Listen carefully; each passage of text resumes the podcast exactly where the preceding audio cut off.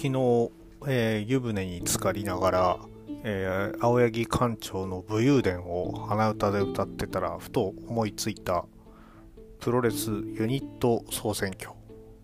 であのプロレス総選挙あってであのアメプロ総選挙とかのタグも出てたりしてて、まあ、自分でもなんかやってみようかなとか思ってたところにですねふとその反選手会同盟というですね、え、キーワードが浮かんだところでですね自分も、えー、プロレスユニット総選挙というタグを作ってですね、えー、ちょっと投票してみましてで、まあ、あの、集まったらちょっと集計してみようかな、なんて思ってやってました。で、まあ、投稿、ハッシュタグつけて投稿してからね、1時間ぐらい全然動きなかったんで、うん、やっぱり自分の発信力も全然弱いなとか思いつつですね、えー、2、3時間経ってパッと見たらですね、結構数流れてきててですね、まあ、もともと少しは集計しようと思ってたんでね、あの、やってたんですけども、そしたらもう集計のそばからどんどん増えていくってことで、えー、昨日は12 2時の時点で一旦集計打ち切ってですね、えー、それで、えー、そこまでで、えー、っと、50投稿ぐらいあるんですかね。で、1人5個ずつ、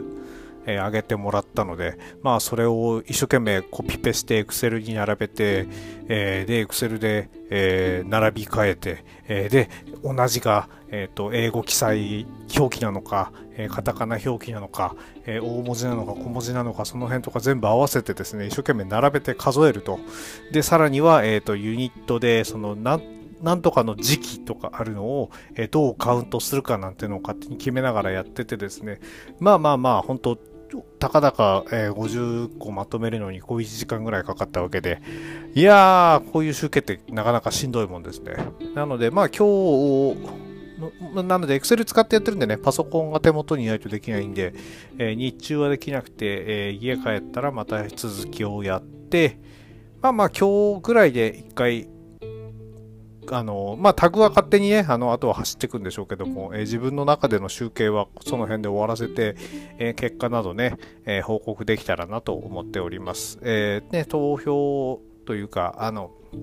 別に投票投票フォーム作ってるわけでもありませんし、え個人の好きなようにね、えー、好きなようにって言ってもそのあのできればね1人5個っていうのでね最初やってるんでその辺で合わせていただけるとね、えー、こっちも集計楽なんですけどもあの5個以上あるともう切っちゃってるんで勝手に切っちゃってるんでね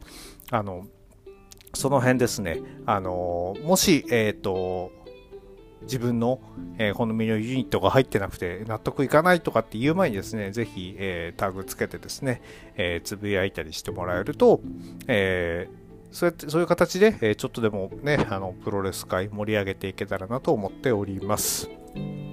え、そんなわけで始めてまいりましょう。大好評最強ワールドにホゲホゲと。この番組は多感な時期にプロレスと最強スーパープロレスファン列伝に出会ってしまったハッスルジョボが長い年月を経ていろいろ悟ったつもりで全く誘れていないプロレスのあれやこれについて好きに喋ってしまうポッドキャストです。えー、第100あ215回になります。今回は、えー、全日本プロレス8.14、えー、歩道屋大会、えー、こちらですね。違6、保土ヶ谷大会、えー、もうダメだな。朝なんでまだ寝ぼけてるのかな。すいません。えー、8.16保土ヶ谷大会、こちらのですね、えー、レビューを行っていきたいと思います。第1試合、えー、シングルマッチ10分一本勝負、えー、こちらはですね、えー、スワマ VS 井上亮ということで、えー、団体の一番の支えてきている男と、えー、団体一番の若手のシングルマッチということになっております。いやー、本当に、えっ、とですね、えー、井上に、えー、好きなようにやらせるあたりですね、団体のまとめ役、えー、食らう技はしっかり食らうし、えー、隙が大きけ大きくて当たらないような技は、えー、避ける。当然のことをしっかり、えー、若手に叩き込むと、えー、必要以上のですね、えー、可愛がりというのもね、あのヒールなんでね、あのもう少し一方的な潰しとかっていうのをしてもいいはずなんですけども、えー、そういうこともせず、えー、やるだけやらせて、えー、最後はダブルチョップ一発で仕留めるということで、えー、3分06秒、えー、ダブルチョップからの体固めで、えー、スワマ選手が、えー、勝利を収めております。いや、井上選手、いいチャレンジマッチだったんではないでしょうか。第2試合、えー、タックマッチ、10分一歩勝負、芦野翔太郎、本田隆起 VS、えー、佐藤光、田村段ということで、えーと、マッチメイク的にはね、えーと、世界ダックチャンピオンに対して、えー、じじ次期、次期、えー、アジアタック挑戦者チームということで、えー、ちょっとやっぱり格的にはなかなか難しいんですけれども、えーと、こういう試合で、えー、タックマッチのクオリティを上げていくっていうことは重要なのかなと思っております。えー、ダン選手とね、あの、足野選手がこう対面してこうレスリングの攻防みたいなのを見てると、やっぱりこの2人、その隣に立ってた時期もあるんですけれども、えー、どちらかというと向かい合って、えー、その、やってた方が、えー、似合うのかなっていうのは、えー、ふとよぎりました。いやだんだん本当に2人の攻防っていうのがね、あの精錬されてきてて、あのまあ、アマレスっぽい動きをベースにした、え、投げ、え、そしてバックの取り合いっていう部分もですね、この2人ならではで非常に良いのではないでしょうか。えー、試合時間10分一方勝負だったのであっという間すぎてね残り3分というところでもまだまだ、えー、決着つかないようにも見えたんですけれどもえさすが、えー、タックチャンピオンの方がですねそこからのギアの入れ方が違いましたね。えー、本田選手、えー、かなり、えー、大暴れ、えー、もう見せておりましたし、えー、そして、えー、さらにはですね、えー、切り札 T ボーンスープレックスまで、えー、繰り出しての足野翔太郎選手の勝利ということで、えー、時間切れには持ち込ませず、えー、9分10秒、えー、T ボーンスープレックスからの片指固めで、えー、足野翔太郎選手が田村段選手を仕留めております。えー、第3試合、えー、6人タックマッチ20分一本勝負は、石川修司、イザナギ、綾部蓮 VS、えー、吉達、田尻、サイラスということで、えー、まあ、あのー、このメンツになるとどうしても少し、えー、明るく楽しい部分っていうのも出てくるんですけれども、え、それがありつつ、え、サイラス、石川のぶつかり合い、もう、ここれ、もう本当ね、ずっとこの2人のシングルマッチやってくんないかなって思うぐらい、石川さん大変でしょうけどね、いや本当ぶつかるとね、あの、面白いですね。で、イザナギ選手は、えー、田尻選手に騙されてサイラス選手と、えー、対面することになっちゃったりしてですね、えー、ボロ雑巾のように扱われておりました。えー、気になった点としては、あの、綾部選手がね、イザナギ選手とタイツの色がお揃いで、えー、ここね、あの、パパ旧パープルヘイズ残党みたいな感じのところとね、色がこう、かぶっているっていうのがちょっと面白いなと思いました。で、えっ、ー、と、その綾部選手なんですけども、サイラス選手に対して、えっ、ー、と、少し優位を取れる可能性があるって実はこの綾部選手で、身長に関してはね、サイラス選手よりもさらにでかいということでですね、えー、サイラス選手が少しその、やっぱりやり慣れてない、あの体型でね、自分よりでかい選手とやることってなかなかないでしょうから、そういう意味では、あの、バーサスサイラスの鍵は綾部が握っているっていう部分ももしかしたらあるのかなと思います。最後はですね、えっと、イザナギさんが捕まってしまた捕まってしまってですね、えっと、コルパタに行こうとしたところを頂点で、えー、止められてフェイスバスター、一番高いところから、えっと、フェイスバスターで叩きつけられるということで、えー、公式もですね、えー、変形フェイスバスターという書き方しかできないわけですけれども、えこちらで、え9分49秒、えー、体固め、えー、イザナギ選手がサイラス選手にボールを奪われております。第4試合、えー、ガオラ TV チャンピオンシップ、こちら60分一本勝負はですね、22代王者、歳三選手に挑んだのは、えー、挑戦者ブラックメンソーレ選手となっております。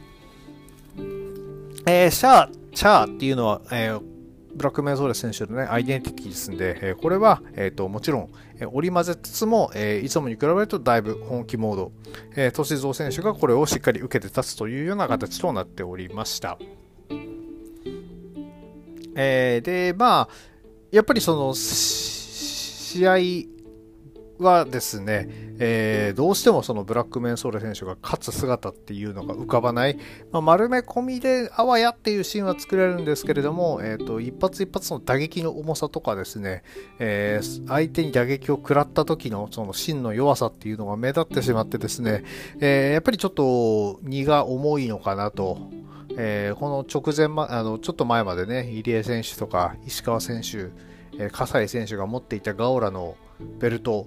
に、えー、挑戦するというのは、ちょっとやっぱり、あの非常に申し訳ないですけども、まだまだ、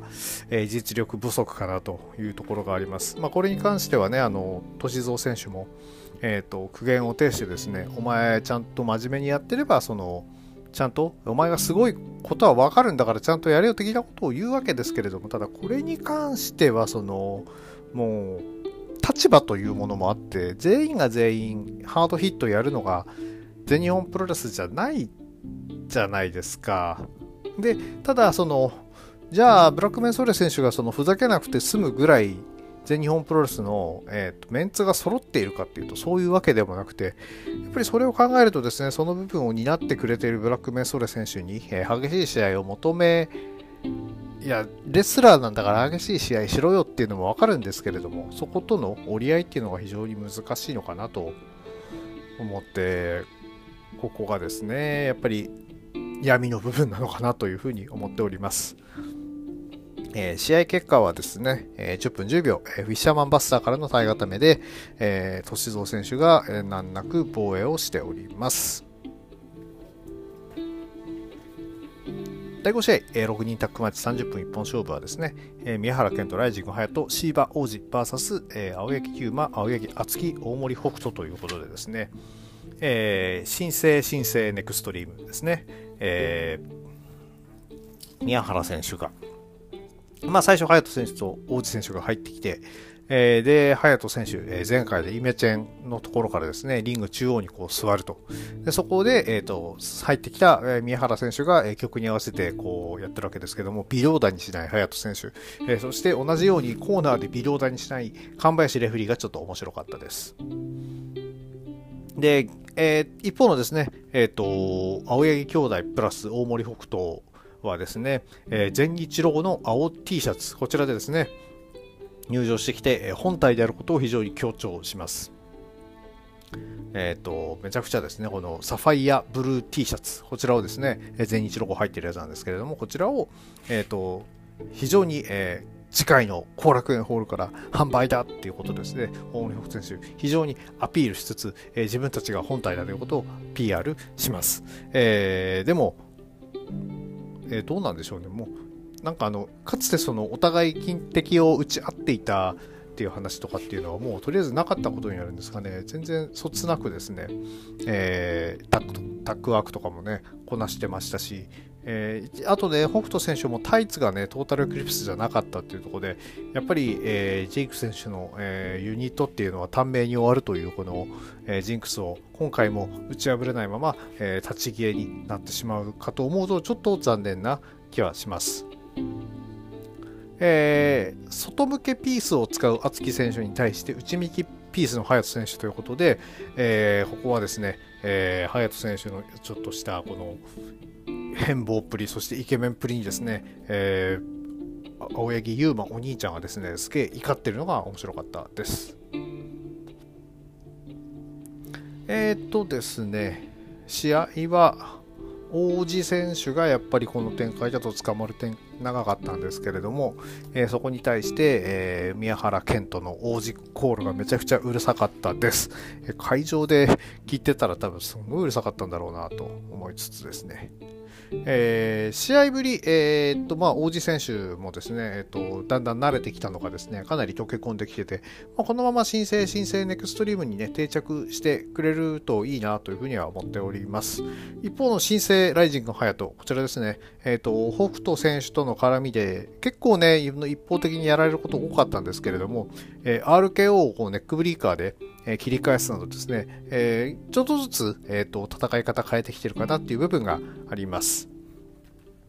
えー、新生新生ネクストリームの中で、えっ、ー、と、ちょっと、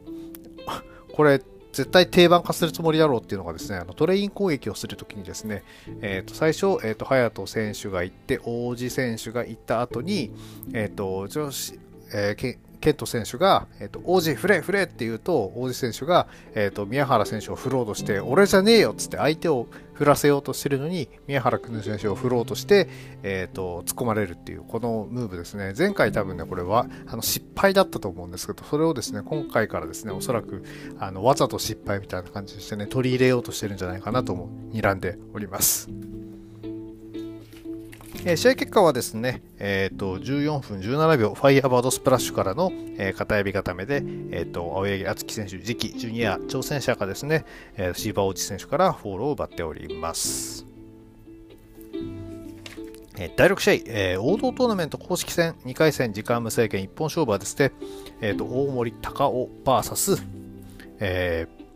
ー、野村直矢、この一戦になっております。野村選手、えー、あのブラッドリアルブラッドのメンバーは引き連れていますが、えー、入場曲は前日時代のテーマ、えー、一方の大森さんは、えー、ワイルドにエアタッチで入場です。え結構ね、仕掛けが早かったんで、えーと、どうあの試合自体もね、すぐ終わっちまうかと思ったんですけれども、えー、意外とじっくりした展開、えー、大森さんのですね、えーと、打撃を中心にした、えものに対して食らいついてくる、え野村直哉選手。そして、野村直哉選手は、えーと、キャプチャー仕込みの、えグラウンドで大森さんの右腕を攻め攻めるというような展開が続いておりました。まあ、とグラウンドだけじゃなくてね、鉄柱使ったりして、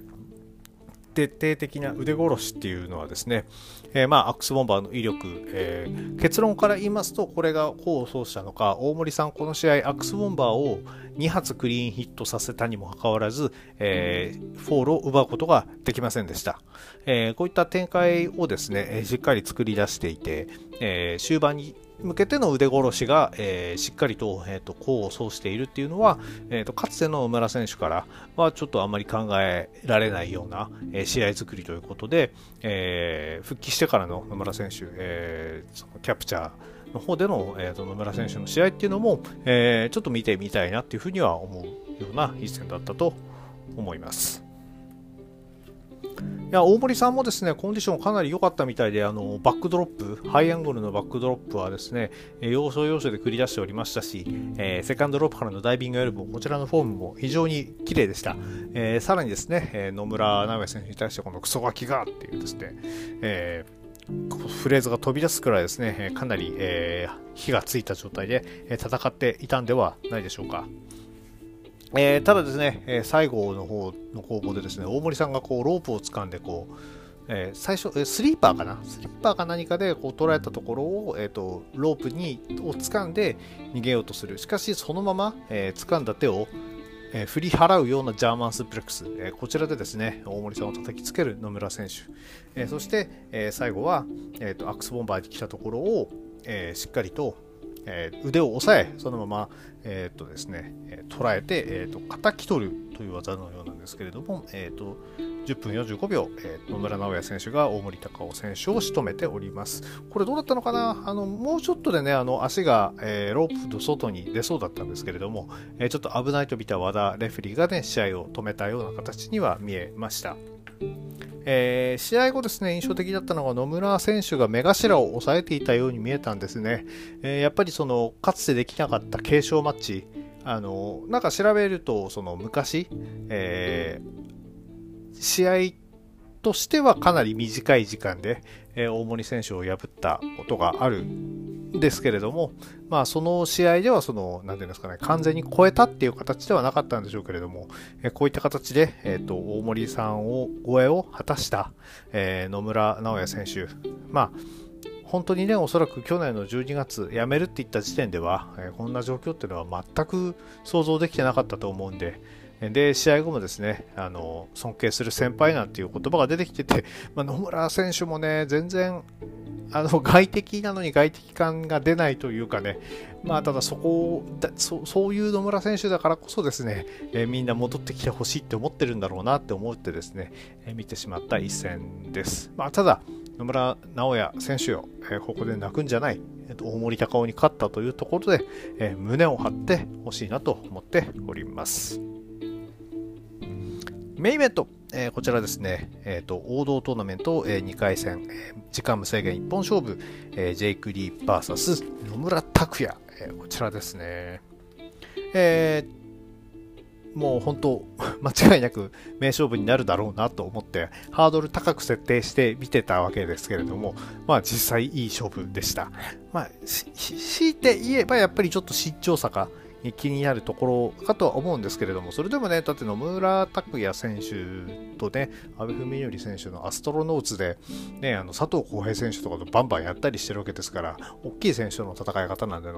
野村選手、ね、野村拓選手からしてみたら全然お手の物ということなのかなと思います。なので、その大きい体に対してすっと懐に入り込んで、グラウンドを取る。で、グラウンドでの圧力のかけ方っていうのはもう、どっちかっていうともうノムタクの方は上なんじゃないかなと思うぐらいでした。え、ただね、あのやっぱりその場外とかで、えー、ペースを握るのは、えー、普段からそのケントとかとですね、えーと、場外戦をガチガチややっている、えー、ジェイク選手が今回この試合ではですね、えー、ちょっと,、えーと、と上手だったかなと、えー、場外とかでもですね目で拍手を煽る。どうしたと言って拍手を煽る。余裕はね、あのずっと持ったままだったのかなと思っております。で、あの、この試合でね、まあ、最近結構ジェイク選手がよく使うボディシザース、えー、こちらをでですね、あの、ノムタク選手の動きを封じることをやっていたんですけれども、これボディシザースって、なんか何かそういえば最近見たなと思ったらですね、最近あの買ったあの、フチさんの自伝の、えっと、王道ブルース、えー、こちらの中でね、あの、フチさんがその馬場さんのボディシザースがすごい威力だったっていう話をしててですね、えー、あの、やっぱり足が長い、で、足っていうのはその腕よりも全然力があるっていうことなので、えー、締め上げる力っていうのは多分全然強くてですね、えー、それでその馬場さんのボディシザスって、その参ったすることが多かったなんて話をね、淵さんが言ってたんで、えー、ジェイク選手ぐらいね、あの、大きい体を持っている選手のボディシザスっていうのは、えかなり効くんじゃないかなと思ってですね、えそういった、あの、新しい技だけじゃなくて、え古くも効果的な技を取り入れているジェイク選手っていうのが、えー、やっぱりいろいろ考えながら戦ってるんだなというふうに思いました。えー、一方のノムタク選手ね、あの大きい体に対してどう向かうかっていう部分でですね、面白かったのが、ジェイク選手を四つん這いにさせて、その状態からの、えーと、とじ固め、えーと、やっぱり立った状態の卍固めに比べてさらに、えーと、安定しているので、えー、絞り上げ方が半端ないんですよね。いや、これさすがにジェイク選手悲鳴を上げてました。えー、そもう本当、あの、卍と言いつつ腕固めの要素がかなり強いようなやつで。いやー、これは、いや、本当にあの、フィニッシュになってもおかしくない絞り上げ方だったとは思うんですけれども、えー、ここはなんとか、えー、ジェイク選手耐えております。互いね、そのジャーマンの打ち合いなんかもね、その投げっぱなしというよりは、えっ、ー、と、もう叩きつけるようなジャーマン、えー、そういったものの見せ方っていうのは、えー、その体格差とか関係なくですね、え技の素晴らしさっていうのを見せてくれておりましたね。えー、最後はですね、えーと、シャットダウンバックドロップと私が勝手に呼んでいる、えーと、腕を巻き込んでのバックドロップから D4C ということで、え、まあ、この腕巻き込み式のバックドロップって相当気合が入った試合じゃないと出さないと思いますんで、え、野村卓矢選手に対しての最大限のリスペクト、えここの技を出さないと勝てなかったっていうところが出てたのかなと思います。え15分14秒 D4C からの体固めで、えジェイク・リー選手が勝利を収めております。えー、試合後、えー、先の試合で勝利を収めた野村直哉選手が出てきます。えー、で、マイクアピール。えー、この間言われた時は、お前に言われた時は、その、呼ばれたから来たと言ったけれども、今はお前を倒したいと、ジェイク選手に向かって言い放つと。で、ジェイク選手は、野村と、その言葉を待っていたと。どんだけ長い付き合いだと思ってんだと。世界タッグを共に担いで、ね、頂点に立ったことがある2人、道が分かれてしまったけれども、やはりここで戦うっていうのはね、運命なんですかね。20日は喧嘩するぞと、ジェイク選手から言います。え、で、ジェイク選手、え、最後ね、がっちり、えー、また、えコロナとかで大変だけれども、俺らを見に来てくれと。俺らを見て元気を出してくれっていうようなことを言って、まあ本当今日のね、メインイベントなんかも非常に元気が出る試合でしたし、えー、20日の、えー、試合、どっちがね、メインになるかまだちょっとわかんないんですけれども、ジェイグリー VS 野村直哉、これ見たら、もうみんな間違いなく、次の日からの活力になることを受け合いだと思います。では、そんなわけで、えー、えー、と、あ、そうだそうだ。で、オードトーナメント、えっ、ー、と、準決勝のカードで揃いましたね。えっ、ー、と、片方は、えっ、と、宮原健人 VS 永田裕二。そしてもう片方は、ジェイク・リー VS 野村直也ということになっております。さあさあ、え優勝予想一体どうなっていってしまうのか、え非常に楽しみではありますが、優勝予想を入れたいな、どうしようかな。カード全部で揃ったら、プレビュー、さすがにここはプレビューやっておきたいけども、頑張ります。えそんなわけで今日はこれぐらいにしておきましょう。この番組では皆さんのご意見ご感想をお待ちしております。Twitter のハッシュタグ、今日ほげでのつぶやきや DM、リプライ、または質問箱の方に何かお書きいただければお答えさせていただきます。それでは皆様、ワイルドな一日をお過ごしください。